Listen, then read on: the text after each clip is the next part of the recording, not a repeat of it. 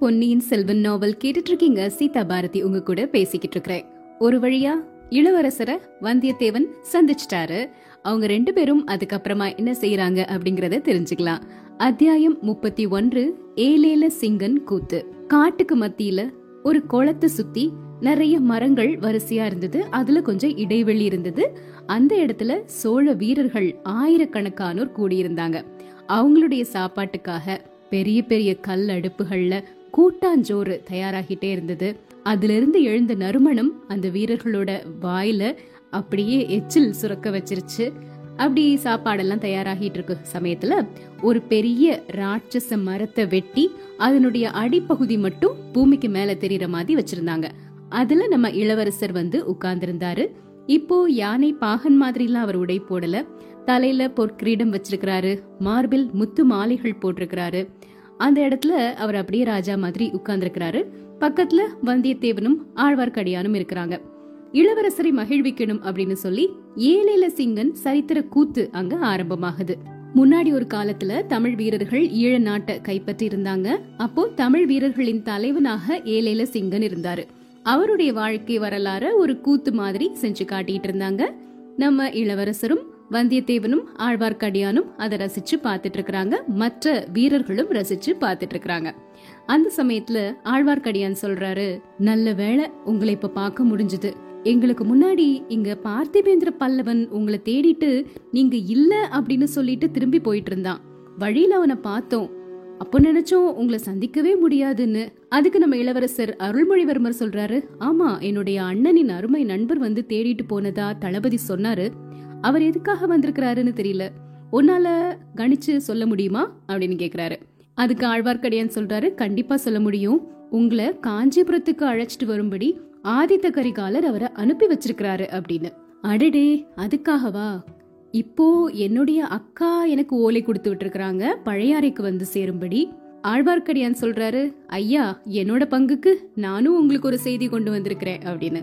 அதென்ன? சீக்கிரம் சொல்லு அப்படிங்கிறாரு இளவரசர். முதல் மந்திரி அனிருத்தர் நீங்க இலங்கையிலே இன்னும் கொஞ்ச நாள் இருக்கணும் அப்படின்னு சொல்லி அனுப்பியிருக்கிறாரு. ஓஹோ இப்படி மூன்று மூத்தவர்கள் மூன்று விதமா செய்து சொல்லியிருந்தா நான் எதை கேக்குறது அப்படின்னு யோசிக்கிறாரு.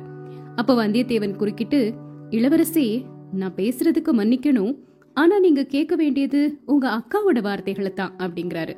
ஏன் அப்படி சொல்றீங்க? நீங்க உங்க அக்காவோட வார்த்தைக்கு தான் மதிப்பு கொடுக்கணும் அப்படின்னு உங்க மனசு உங்ககிட்ட சொல்லுது. நீங்க ஒருவேளை கேட்கலனா கூட நான் கேட்டே ஆகணும். ஏன்னா எப்படியாவது உங்களை கூட்டிட்டு வரணும் அப்படின்னு இளைய பிராட்டி எனக்கு கட்டளையிட்டு இருக்கிறாங்க அப்படிங்கிறாரு வந்தியத்தேவன். இளவரசர் வந்தியத்தேவனை ஏற இறங்க பார்த்துட்டு இப்படி ஒரு வீரத்தோழன் கிடைக்க வேணும்னு எவ்வளவோ நாளா நான் தவம் செஞ்சேன் அப்படின்னு சந்தோஷத்தோட சொல்றாரு. அத்தியாயம் முப்பத்தி இரண்டு கிள்ளி வளவன் யானை. அந்த ஏழேல சிங்கன் கூத்து நடந்துட்டே இருந்தது இல்லையா? அது முடிஞ்ச உடனே இப்ப எல்லாருக்கும் சமையலும் முடிஞ்சிருச்சு சாப்பாடு பரிமாற ஆரம்பிச்சிட்டாங்க. கட்டுக்கட்டா தாமரை இலைகளை கொண்டு வந்து வீரர்கள் முன்னாடி வச்சு அதுல பொங்கல் கரியமுது எல்லாமே பரிமாறுறாங்க. வீரர்கள் எல்லாரும் சாப்பிட்டுட்டு இருக்கிறாங்க. இளவரசர் அங்கேயும் இங்கேயும் வந்து வீரர்களோட உடல் நலத்தை பத்தியும் அவங்க சாப்பாடு எப்படி இருக்கு அப்படிங்கறத பத்தியும் விசாரிக்கிறாரு. அப்படி யாரெல்லாம் விசாரிச்சாரோ அவங்க எல்லாருமே ஆனந்த கடல்ல அப்படியே அமிழ்ந்து போனாங்க. பக்கத்துல இருந்தவங்க எல்லாம் நீ ரொம்ப அதிர்ஷ்டக்காரன்பா அப்படின்னு சொல்லிட்டு பாராட்டினாங்க. ஏற்கனவே சோழ நாட்டு வீரர்களுக்கெல்லாம் இளவரசர் அருள்மொழிவர்மர் மீது ரொம்ப நல்ல ஒரு அபிப்பிராயம் இருந்துச்சு. சமீபத்துல அந்த அபிமானம் இன்னும் பன்மடங்கு பெருகிருச்சு அப்படின்னு தான் சொல்லணும்.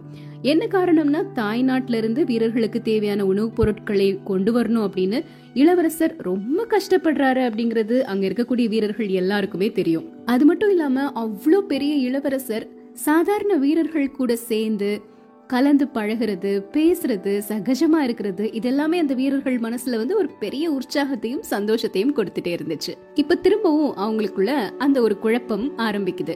இளவரசர் அவருடைய அண்ணன் சொல்படி கேட்டு காஞ்சிக்கு போகணுமா? இல்லன்னா தன்னுடைய அக்கா சொன்னதை கேட்டு பழையாறைக்கு போகணுமா? முதன் மந்திரி அனிருத்தர் சொன்னதை கேட்டு இலங்கையிலே இருக்கணுமா? அப்படிங்கிற குழப்பம். வந்தியத்தேவன் சொல்றாரு இளவரசே உங்க அப்பா இப்ப புத்தி சுவாதீனம் இல்லாம இருக்கிறாரு. பழுவேட்டரையர்கள் அவரை சிறை வச்சிருக்கிற மாதிரி வச்சிருக்காங்க. உங்க அண்ணனும் தஞ்சைக்கு வர மாட்டேன் அப்படின்னு விரதம் வச்சுட்டு காஞ்சியிலே இருக்கிறாரு. இந்த நிலைமையில சாம்ராஜ்யத்தை பாதுகாக்கிறது உங்க பொறுப்பு இல்லையா? அதனால பழையாறைக்கு தான் நீங்க வரணும் அப்படின்னு சொல்றாரு. உடனே ஆழ்வார்க்கடியான் முதன் மந்திரி என்ன சொல்லிருக்கிறாருன்னா நீங்க படைகள் எல்லாத்தையும் திரட்டி வட இலங்கையில சேர்த்து வைக்கணும். சதிகாரர்கள் சீக்கிரத்துல வெளியே வந்து அவங்க உண்மை சொரூபத்தை காட்டுவாங்க. அப்போ இலங்கையில இப்ப இருக்கக்கூடிய படை உபயோகமா இருக்கும். அதனால நீங்க இங்கதான் இருக்கணும் அப்படின்னு முதன் மந்திரி எனக்கு சொல்ல சொல்லி கட்டளையிட்டு இருக்கிறாரு அப்படிங்கிறாரு. மூன்று மூத்தவர்கள் கிட்ட இருந்து செய்தி வந்திருக்குது. ஆனா முதல்ல வந்த செய்தி எதுவோ அதை தான் நான் பின்பற்றணும். முதல்ல வந்த செய்தி பழையாறையிலிருந்து வந்ததுதான். அதனால நான் பழையாறைக்கு தான் வரணும்னு நினைக்கிறேன் அப்படிங்கிறாரு. அதை கேட்ட உடனே வந்தியத்தேவன் ரொம்ப சந்தோஷப்படுறாரு. சரி சரி உங்க சந்தோஷம் ஆச்சரியம் எல்லாத்தையும் கொஞ்சம் நிறுத்தி வைங்க. இப்போ முதல் வேலையா நாளைக்கு அனுராதபுரத்துக்கு நம்ம போகணும். அங்க பார்த்திபேந்திர பல்லவரை நான் சந்திக்கணும். அவர் சொல்றதையும் கேட்டுட்டு தான் இறுதி முடிவு எடுக்க முடியும் அப்படின்னு சொல்றாரு இளவரசர். அத்தியாயம் முப்பத்தி மூன்று சிலை சொன்ன செய்தி. அடுத்த நாள் காலையில சூரியன் உதயமாறதுக்குள்ள அருள்மொழிவர்மர் ஆழ்வார்க்கடியான் வந்தியத்தேவன் மூணு பேரும் அனுராதபுரத்துக்கு புறப்பட்டு போறாங்க. கூட யாரையுமே பாதுகாப்புக்கு இளவரசர் அழைச்சிட்டு வராம தனியாவே வர்றது வந்தியத்தேவனுக்கு ஒரு பெரிய ஆச்சரியத்தை கொடுத்தது. ஆனா அன்னைக்கு பயணத்துல அவருக்கு இருந்த உற்சாகத்தை மாதிரி அதுக்கு முன்னாடி இருந்ததே கிடையாது. பழையாறை அரசளம் குமாரி குந்தவை ஒப்படைச்ச வேலையவும் வந்தியத்தேவன் செஞ்சு முடிச்சிட்டாரு. அது மட்டும் இல்லாம பல வருடங்களாக இதயத்துல நிறைஞ்சிருந்த ஆசை நிறைவேறிருச்சு. சோழவள நாட்டின் செல்லப்பிள்ளையையும் பார்த்தாச்சு. இளவரசர் அருள்மொழிவர்மர் எப்படிப்பட்ட ஒரு விசித்திரமான மனிதர். திடீர்னு குதிரையை திருப்பி என்னை அப்படியே திக்கு முக்காட வச்சுட்டாரு. அவர் சேனைக்கு தலைமை வகித்து போகிற இடத்துல எல்லாம் வெற்றி மேல வெற்றியா குவிச்சிட்டு இருக்கிறாரு பகைவர்கள் எதிர்பாராத சமயத்துல எதிர்பாராத முறையில தாக்குறது தான் இவருடைய போர் முறை போல. ஆனாலும் இவரோட இடைவிடாத வெற்றியின் ரகசியம் அது மட்டும் இல்லையே. வீரர்களோட எவ்ளோ அன்பா எவ்ளோ பவ்யமா பழகுறாரு. எப்படி அவங்களெல்லாம் அன்புக்கு வசப்படுத்தி வச்சிருக்கிறாரு? போர் வீரர்களை மட்டுமா? வெற்றி கொண்ட நாட்டின் மக்களை கூட எப்படி வசீகரப்படுத்தி வச்சிருக்கிறாரு? ஒரு மாபெரும் போர் நடந்த நாடு அப்படின்னு இந்த நாட்டை பார்த்தா சொல்ல முடியுமா? மக்கள் எவ்வளவு சந்தோஷமா உல்லாசமா நடந்து போயிட்டு இருக்காங்க ரெண்டு பக்கங்கள்லயும் கிராமங்கள்ல ஜனங்கள் எவ்வளவு கவலையின்றி அவங்கவுங்க வேலைகளை பார்த்துட்டு இருக்கிறாங்க குழந்தைங்க சிரிக்கக்கூடிய சப்தம் கூட அடிக்கடி காதுல விழுது. இது என்ன விந்தை? இவர் எப்படிப்பட்ட விந்தையான மனிதர்? ஆதித்த கரிகாலர் கையாளக்கூடிய கொடூரமான போர் முறையையும் அருள்மொழிவர்மரின் தயாளம் பொருந்திய தர்ம யுத்த முறையையும் மனசுக்குள்ள ஒப்பிட்டு பார்த்துட்டே இருக்கிறாரு. கொஞ்ச நாளைக்கு முன்னாடி வரைக்கும் அவருடைய எஜமானரான ஆதித்த கரிகாலரை பத்தி எந்த விதத்திலையும் குறைவாக நினைக்கவே கூடாதுன்னு நினைச்சிருந்தாரு. ஆனாலும் இந்த அனுராதபுரத்துல வந்து இந்த மக்களின் மலர்ந்த முகங்களை பார்க்கும்போது ஒப்பிடாம இருக்கவே முடியல. அம்மம்மா ஆதித்த கரிகாலர் யுத்தம் செய்து திரும்பிய நாடுகள்ல இப்படிப்பட்ட காட்சியெல்லாம் பார்க்கவே முடியுமா? எங்க பார்த்தாலும் ஒரே அழுகுரல் தானே இருக்கும். ஆனா இவ்வளோ அபூர்வ அதிசயம் படைச்ச இளவரசரோட எவ்வளவோ விஷயங்களை பேசணும் எவ்வளவோ காரியங்களை கேட்கணும் அப்படின்னு ஆசையா இருக்குது. வந்தியத்தேவனுடைய உள்ளம் துடி துடிக்குது. ஆனா அவங்க அப்படியே குதிரையில வேகமா போயிட்டே இருக்கிறாங்க. பேசுறதுக்கு சந்தர்ப்பமே கிடைக்கல. அப்போ அவங்க அனுராதபுரத்தை நெருங்கிக்கிட்டு இருக்கும்போது சாலை ஓரத்துல ஒரு பெரிய புத்த பகவானின் சிலை இருக்கிறத வந்தியத்தேவன் பாக்குறாரு. இந்த மாதிரி சிலைகள் இலங்கையில நிறைய இடத்துல இருந்ததுனால அதை பத்தி வந்தியத்தேவன் அவ்வளவா கவனிக்கல. ஆனா பொன்னியின் செல்வர் அந்த சிலை பக்கத்துல போன உடனே குதிரைய சடார்னு இழுத்து பிடிச்சு நிறுத்திட்டாரு. பொன்னியின் செல்வர் கொஞ்ச நேரம் அந்த புத்த பகவானின் சிலைய அப்படியே பார்த்துட்டே இருக்கிறாரு. அடடா என்ன அற்புத கலை அப்படிங்கிறாரு. எனக்கு எந்த அற்புதமும் தெரியல. இந்த நாட்டுல எங்க பார்த்தாலும் இப்படிப்பட்ட பிரம்மாண்டமான புத்தர் சிலை தான் இருக்குது. எதுக்காகவோ தெரியல அப்படின்னு சலிப்போட சொல்றாரு வந்தியத்தேவன். இளவரசர் வந்தியத்தேவனை பார்த்து சிரிச்சுட்டே சொல்றாரு உலகத்திலேயே சிற்பக்கலையின் அற்புதம் பூரணமா விளங்கக்கூடிய வடிவங்கள் ரெண்டே ரெண்டு தான். ஒன்னு நடராஜர் இன்னொன்னு புத்தர். ஆனா நடராஜ வடிவங்களை இந்த மாதிரி பிரம்மாண்டமான வடிவங்களா நம்ம நாட்டுல செய்யறதே இல்லையே. இலங்கையில முன்னாடி இருந்த மன்னர்கள்ல சிலர் ஆண்ட ராஜ்யம் சின்னதா இருந்தாலும் அவங்க இருதயம் ரொம்ப பெருசா இருந்தது. அவங்க பக்தி ரொம்ப ரொம்ப பெருசா இருந்துச்சு. புத்த பகவான் கிட்ட அவங்களுடைய பக்திய இப்படி பெரிய பெரிய வடிவங்களை அமைச்சு காட்டினாங்க. இந்த நாட்டில் இருக்கக்கூடிய புத்தர் சிலைகளையும் விகாரங்களையும் ஸ்தூபங்களையும் பார்த்துட்டு நம்ம சோழ நாட்டுல இருக்கக்கூடிய சின்ன சின்ன சிவன் கோயில்களை நினைச்சா எனக்கு அவமானமா இருக்குது அப்படிங்கிறாரு பொன்னியின் செல்வர். இப்படி சொல்லிட்டு அந்த புத்தர் சிலை பக்கத்துல போய் அதன் பாதங்களையும் அந்த பாதத்துல இருந்த தாமரை மொட்டுக்களையும் கொஞ்ச நேரம் கவனமா பார்த்துட்டே இருக்கிறாரு. அப்புறம் அந்த சிலையின் பாதங்களை தொட்டு கும்பிட்டுட்டு திரும்பி வந்து குதிரை மேல ஏறிக்கிறாரு. அப்போ ஆழ்வார்க்கடியான் எனக்கு என்னமோ இளவரசர் புத்த மதத்துல சேர்ந்துருவாருன்னு தோணுது அப்படின்னு சொல்றாரு. அவங்க ரெண்டு பேரையும் இளவரசர் திரும்பி பார்த்துட்டு புத்த பகவான் கிட்ட என்னுடைய பக்தி காரணமானதுதான்.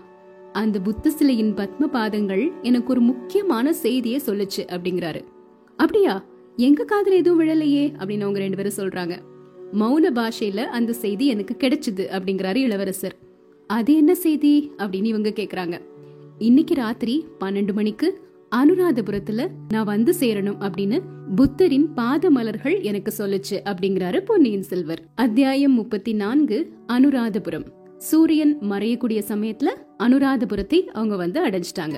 இலங்கை தீவின் தொன்மை மிக்க தலைநகரத்தை கொஞ்ச தூரத்துல இருந்து பார்த்த உடனே வந்தியத்தேவன் அதிசய கடல்ல மூழ்கி பேசக்கூடிய சக்தியவே இழந்துட்டாரு. அனுராதபுரத்தை பற்றி நிறைய பேர் சொல்லி கேட்டிருக்கிறாரு. ஆனாலும் நேர்ல பார்க்கும்போது கற்பனைகளை எல்லாம் மிஞ்சினதா இருந்தது அந்த மாநகரம். அம்மம்மா அந்த மதில் சுவர்கள் தான் எவ்வளவு பெரியது? எப்படி ரெண்டு பக்கமும் நீண்டுட்டே போகுது? மதில் சுவருக்கு உள்ள எவ்வளவு பெரிய பெரிய கோபுரங்கள் ஸ்தூபங்கள் சிகரங்கள் இதெல்லாம் தலை தூக்கி கம்பீரமா நிற்கின்றன. ஒண்ணுக்கொண்ணு எவ்வளோ தூரத்துல இருக்குது? இதெல்லாம் ஒரே நகரத்துக்குள்ள ஒரே மதில் சுவருக்குள்ள அடங்கி இருக்க முடியுமா? காஞ்சி பழையாறை தஞ்சை போன்ற நகரங்கள் எல்லாம் இந்த மாநகரத்துக்கு முன்னாடி எவ்வளவு சின்னதா தெரியுது அப்படின்னு யோசிச்சுட்டே போயிட்டு இருக்கிறாரு ஊருக்குள்ள போக போக நிறைய பெண்கள் குழந்தைங்க எல்லாருமே தேர் திருவிழாவுக்கு போறவங்கள மாதிரி ரொம்ப சந்தோஷமா போயிட்டே இருக்கிறாங்க. இவங்க மூணு பேரும் அப்படியே போயிட்டு இருக்கும்போது ஒரு சின்ன மலையடி வாரத்துல குதிரைய நிறுத்திட்டாங்க. அப்போ இளவரசர் அவங்க ரெண்டு பேரையும் பார்த்து குதிரைகள் ரொம்ப தூரம் வந்திருக்கிறதுனால கொஞ்சம் இளைப்பாரட்டும் நல்ல இருட்டினதுக்கு அப்புறமா நகரத்துக்குள்ள போவோம் அப்படின்னு சொல்றாரு. இருட்டுனதுக்கு அப்புறமா மூணு பேரும் அந்த அனுராதபுரம் அப்படிங்கிற நகருக்குள்ள பிரவேசிக்கிறாங்க. அந்த நகரத்துல நிறைய இடிஞ்சு போன கட்டிடங்கள் புதுப்பிக்கப்பட்டிருக்கிறத வந்தியத்தேவன் பாக்குறாரு. அப்படி புதுப்பிக்க சொல்லி இளவரசர் தான் கட்டளையிட்டு இருக்கிறாரு ஏன் இந்த மாதிரி எல்லாம் இவர் செய்யறாரு இவங்க எவ்வளவோ நாளா நம்ம தமிழ்நாட்டு கூட சண்டை போட்டுட்டே இருக்கிறாங்க. அப்படிப்பட்ட நெடுங்கால பகைவர்களின் தலைநகரத்தை அழிச்சு கொளுத்தி தரைமட்டமாக்குறதுக்கு பதிலா இடிஞ்சு போன கட்டடங்களையும் இளவரசர் புதுப்பிச்சுக்கிட்டு திருவிழாலாம் வேற நடத்திட்டு இருக்கிறாரே இது என்ன அதிசயம்? இதுல ஏதாவது மர்மம் இருக்குமோ? அப்படின்னு வந்தித்தேவன் யோசிக்கிறாரு. சோழ நாட்டுல இவருக்கு உரிமை எதுவும் இல்ல. பட்டத்து இளவரசர் ஆதித்த கரிகாலன் இருக்காரு. அவரோட போட்டி போடுறதுக்கு மதுராந்தக தேவர் வேற வந்துட்டாரு.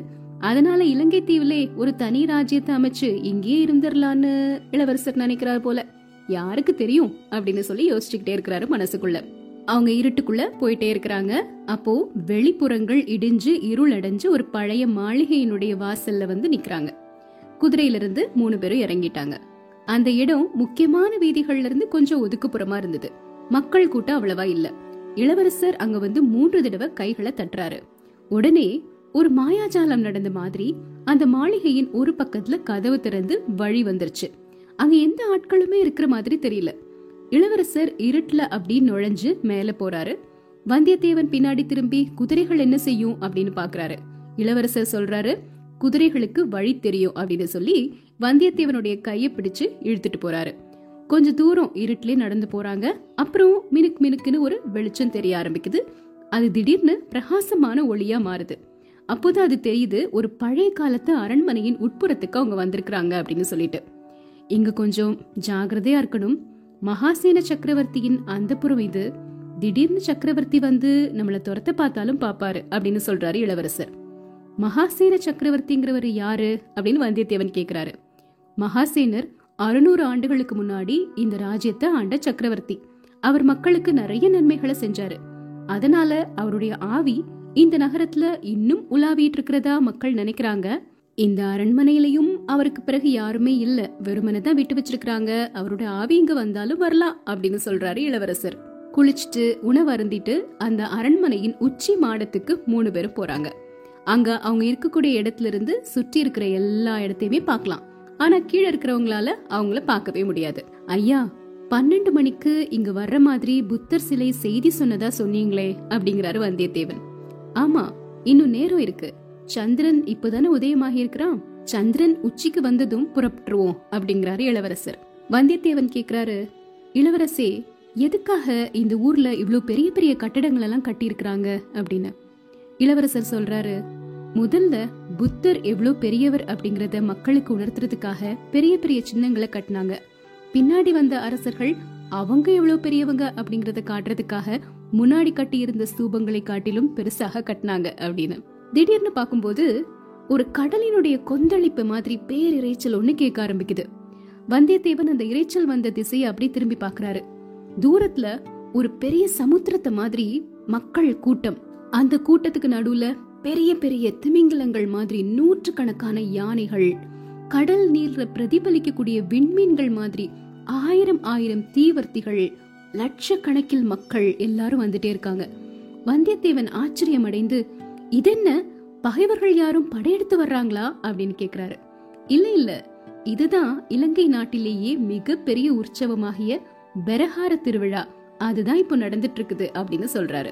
அவ்வளோ பெருந்திரளா வந்த மக்களை இவங்க மூணு பேரும் அந்த மேல் மாடத்துல இருந்து பார்த்து ரசிச்சுக்கிட்டே இருக்கிறாங்க. திருவிழாவையும் பாக்குறாங்க திடீர்னு இளவரசர் சொல்றாரு குறிப்பிட்ட நேரத்துக்கு இன்னும் ஒரு நாழிகை தான் மிச்சம் இருக்குது. நாம போகலாம் அப்படின்னு.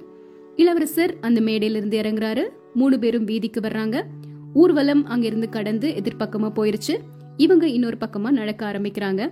மக்கள் எல்லாருமே பெரஹார திருவிழால ஈடுபட்டு இருந்ததுனால இவங்க போன வீதிகள்ல கூட்டமே இல்ல.